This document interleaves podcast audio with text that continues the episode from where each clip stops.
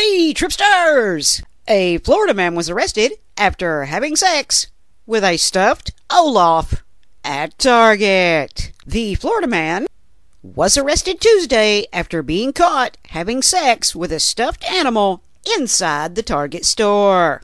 Witnesses told police that they saw Cody take a large Olaf from the shelf and begin to dry hump it.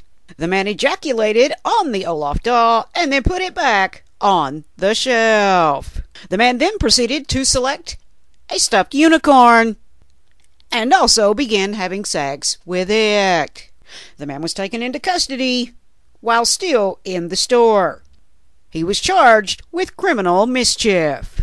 Both the Olaf and the unicorn were removed from the shelves and destroyed.